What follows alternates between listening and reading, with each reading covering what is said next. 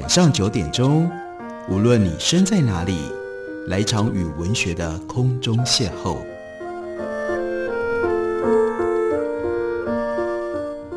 杨照谈书，邀您一同遨游文学世界，认识古今中外的经典之作。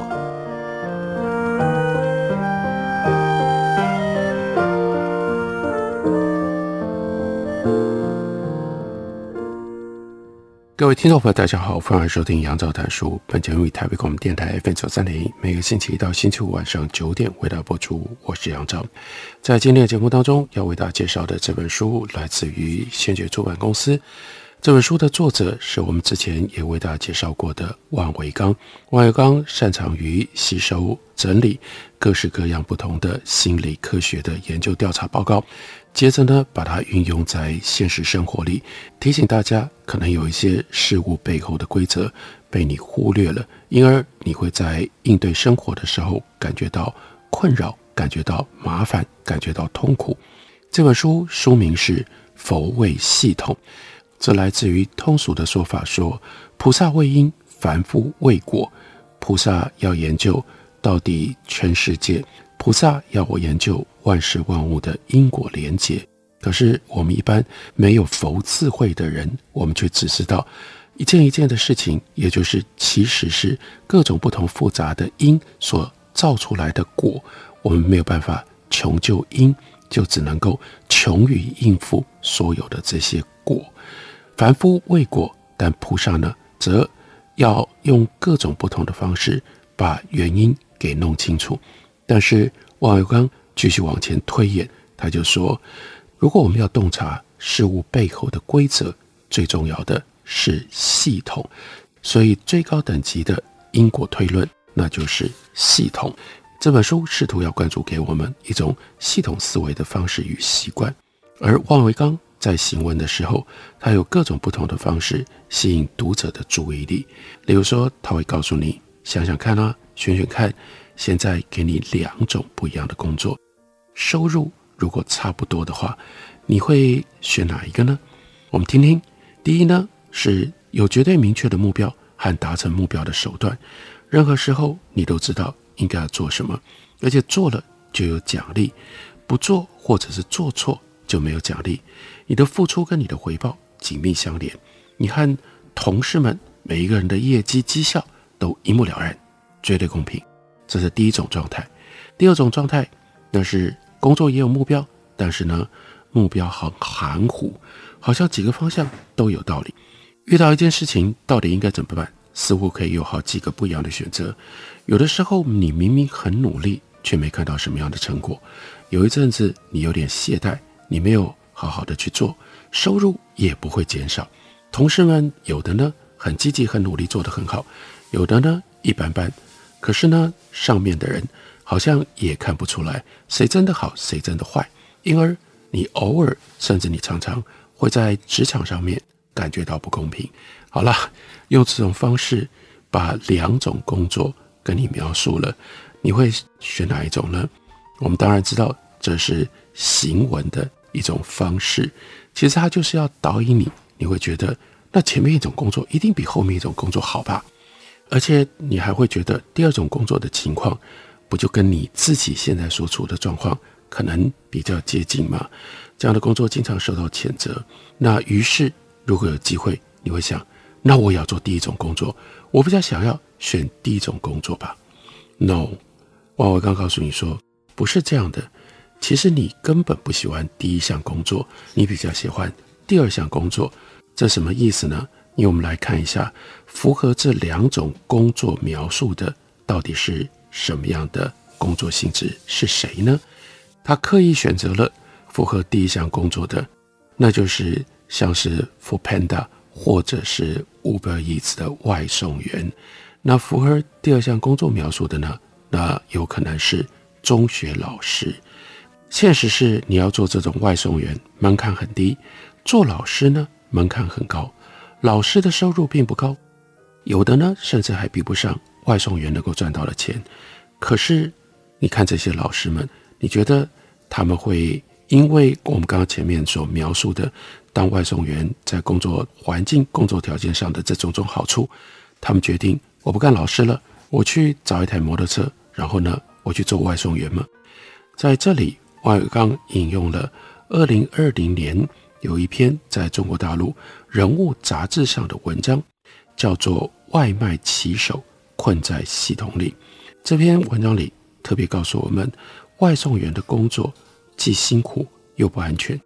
辛苦跟不安全不是因为送货这件事情的工作性质就是如此，因为走到哪里，外送员都有在交通条件上面必须要冒的风险。那外送员他们必须争分夺秒，于是经常他们就转来转去，有的时候甚至不惜违规，要把东西送到赚到这笔费用。同时，你还要累积你的点数，让你将来。可以争取到更多的业务。那外送员他们这样的一种心态，不是因为系统逼着他们做，而是因为系统奖励他们这么做。他们的业绩跟他们的收入是紧密相连的。在这篇文章里面就特别提到了中国的一个外送的平台，叫做美团，还有饿了么，都是给外送员弄得像是打游戏一般的升级系统。你的收入不是跟你的劳动成正比，而是跟你每一周完成的订单到底有多少，而是跟你每周所完成的订单数绑在一起。你每一周完成了更多的订单数，你后来所送的每一张单，你能够得到的收入就越高。这是一个能够让人发挥最后一丝力气的系统，干得越多越有意义，干得少就太不值得了。但这是一种什么样的系统呢？王有刚就联系到一九三零年那个时候，哈佛大学的 B.F. Skinner 这一位心理学教授发明了一个箱子，被后世称之为叫做 Skinner's Box。这个箱子里装着一只小动物，也许是老鼠，也许是鸽子，在墙上有一个控制杆，动物一推控制杆，它就能够得到食物。食物是对动物推控制杆的奖励。Skinner 就发现，刚开始的时候，动物会不断地推控制杆，拿到奖励。可是，一段时间之后，他们就会觉得游戏没意思了，就只有在饿了的时候才会去推控制杆。所以，Skinner 改进了箱子的设定，把奖励改成是随机的。有的时候，怎么推控制杆都没有食物；有的时候，推一下就能够得到好几份食物，这下子动物的行为就改变了，它们往往就上瘾了，他们会一直不断地去推控制杆，好像玩吃饺子老虎的赌徒一样。Skinner 把这个机制叫做 enforcement，只要设计合理的奖励制度，你就能够强化动物。当然，人是动物的一种，那就是你就能够强化动物。当然。人是动物的其中的一种的某一种行为。如果你希望他多做这个动作，你要做的就是用奖励去 enforce 这个动作。人们早就知道奖励的道理。工人会按件计酬，主管有绩效奖金，有些老师会用读一本书就奖励一片披萨的方式来鼓励学生读书，有些家长会让孩子做家务事赚零用钱。但以 B.F. Skinner 作为开山鼻祖的 Behaviorism 行为学、行为主义的贡献在于告诉你说：哎，光是给奖励是不行的，你的奖励必须要给得巧妙才行。你要设计出一种让人会上瘾的奖励制度。这一门学问叫做行为设计学。现在的行为设计学发展得非常成熟了，美团呢、饿了么呢，他们在使用 Uber、Lyft。也在使用，游戏公司更在行。行为设计学能够让奖励的效用最大化，不需要给太多的奖励，就能够最大限度激励行为。像美团呢、饿了么还算够意思，毕竟外送员的收入还远高于中国城市的最低收入。在美国，Uber 司机努力的玩这个开车的游戏，到手的收入还常常低于最低工资。而因为 Uber 公司和司机之间没有正式的雇佣合约，所以不管这个收入有多低，都仍然是合法的，因为大家把它简直就看成了那就是一份游戏。那如果离开游戏设计者的视角，从外送员的视角想一想，这游戏好玩吗？然后再用公司的视角想一想，这个系统真的好吗？这是关键的问题。让我们先把万维钢在行文当中他的方法答案告诉大家，答案是不好。那为什么不好呢？我们休息一会儿，等会儿继续把这本书里万维钢给我们的证据告诉大家。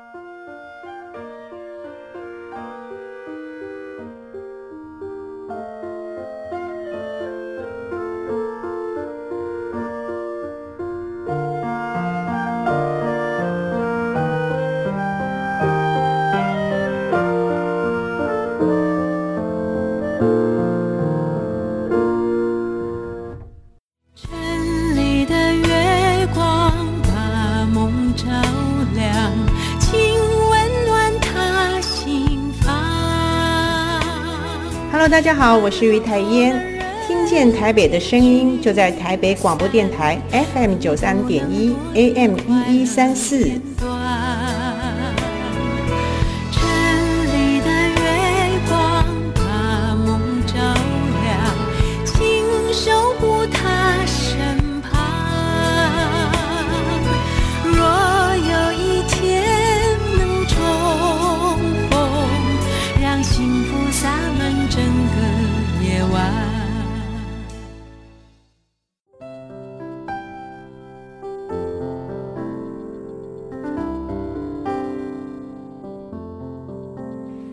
见台北的身影，拥有颗热情的心，有爱与梦想的电台，台北广播 FM 九三点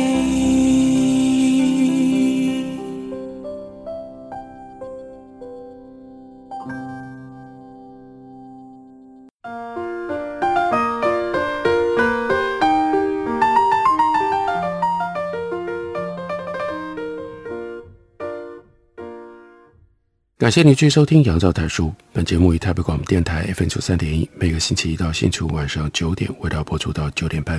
今天为大家介绍的这本书是先觉出版公司的新书，王维刚他所写的《佛位系统》。刚刚在休息之前，我们提到了如何看待外送员的这个工作跟行业。接下来，王维刚提到，在一九九三年，美国学者 i f e l Cohen 他有一本书。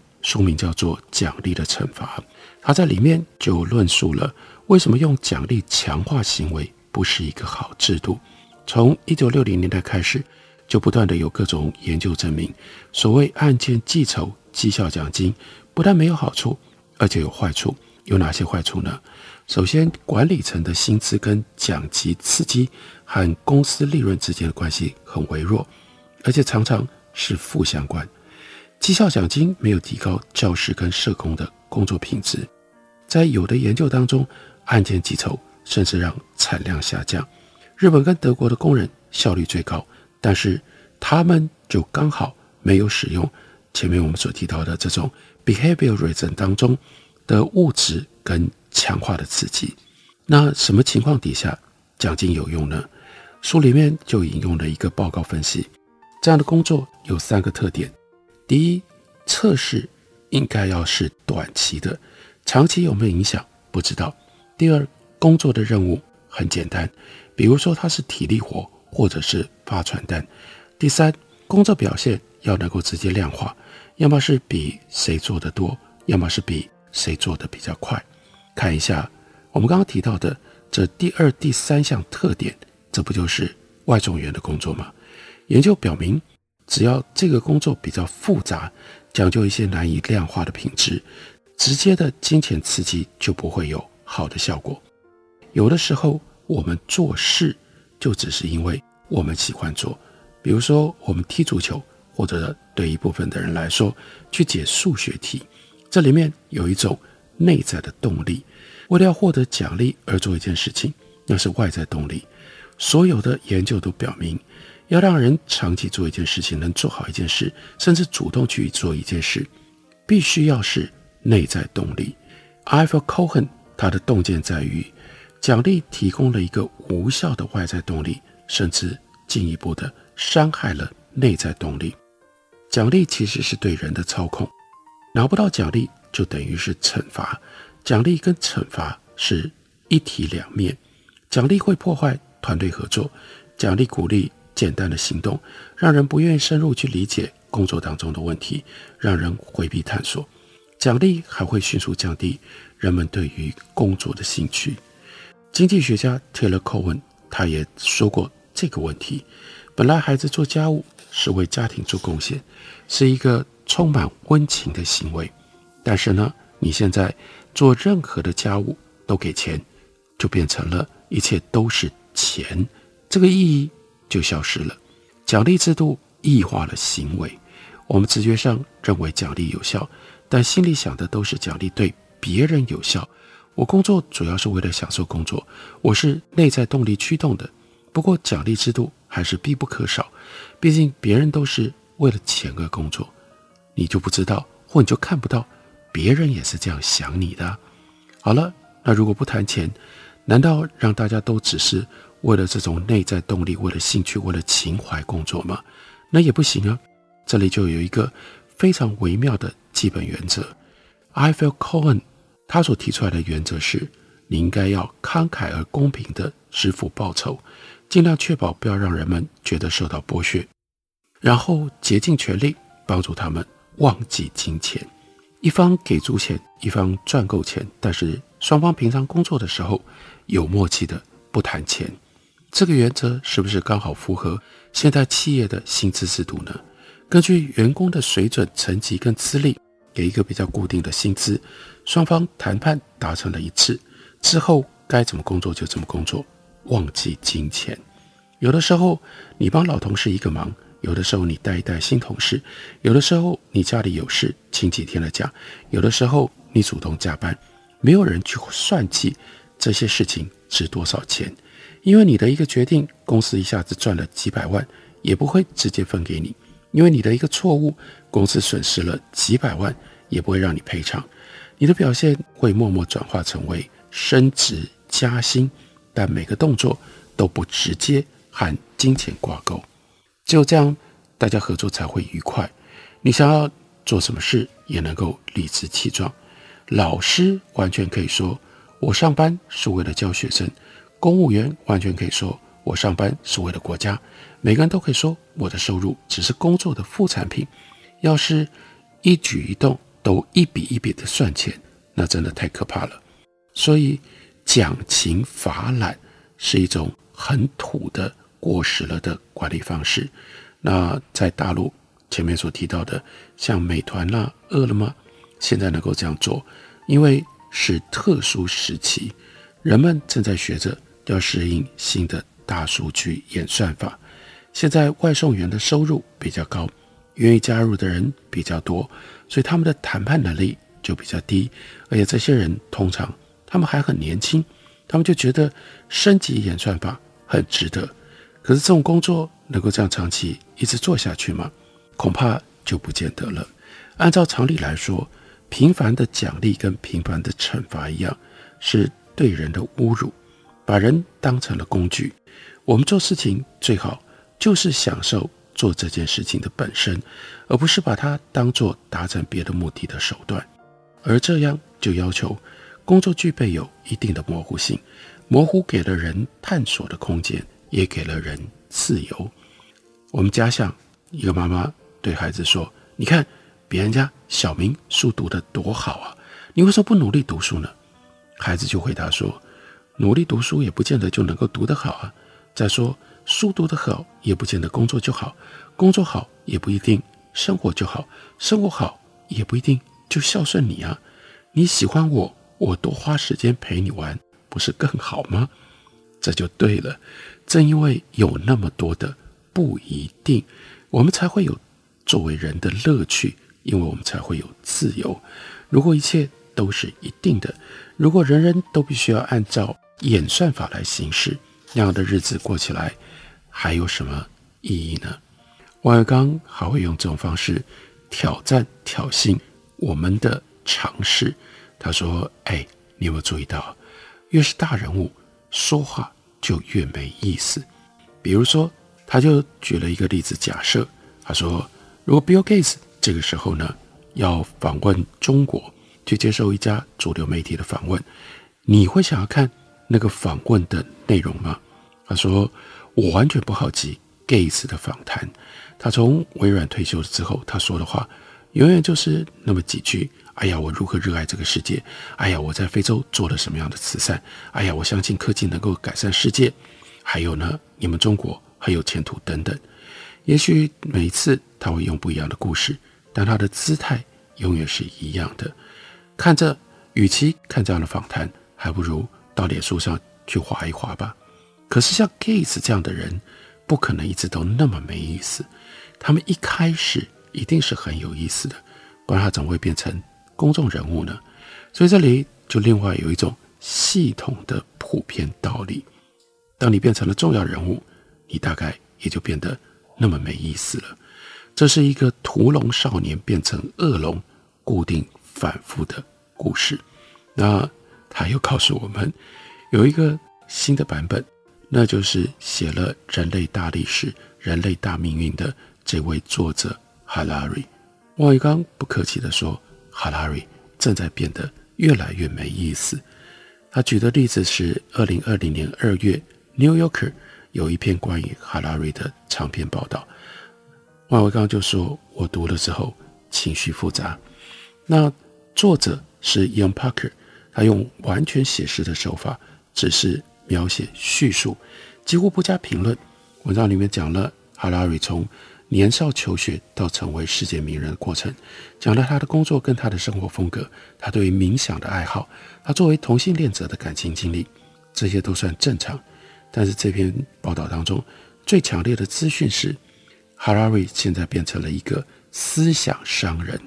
哈拉瑞在以色列有一家公司，雇佣了十二个人，专门负责推广他的书，并且推出周边产品。哈拉瑞的丈夫也是他的经纪人。他的说法是：“哈拉瑞为我工作。”这些人非常精准地行销哈拉瑞，但换另外一个角度，也可以说他们完全控制了哈拉瑞。他们对哈拉瑞当前知名度的定位是介于 Madonna 跟 Steven Pink 之间。二零一七年，Davos 论坛邀请哈拉尔出席，这个团队认为主办单位给的位置不好，就拒绝了。二零一八年。到沃斯论坛安排哈拉瑞跟当时担任德国总理的梅克尔，还有法国总统马克宏一起对谈，他们才同意出席。他们对哈拉瑞和谁公开座谈谈什么非常的敏感，但敏感的不是思想碰撞有没有意思，而是能不能有利于获得更大的知名度，能不能维护更好的形象，还有能够拿到多少钱。哈拉瑞参加私人论坛的出场费三十万美金，他的公司很赚钱，这无可厚非。然而，在这样的环境底下，从系统思考，我们却不得不看到，那就是过去让哈拉瑞能够这样快速的崛起，让他变成这么重要的一位畅销书的作者。他写《人类大历史》，他写《人类大命运》，那样的一种洞见跟犀利。也许就在系统的控制底下，就逐渐的消失了。哈拉瑞变成了一个大人物，这个大人物被包在这样的一个系统里，他就变得没有意思了。这是系统的作用。我们如果不了解系统，很多事情我们可能就看不清楚。王维刚的这本书《否伪系统》，就是要帮我们看到系统，来思考系统。感谢您的收听，我们明天同一时间再会。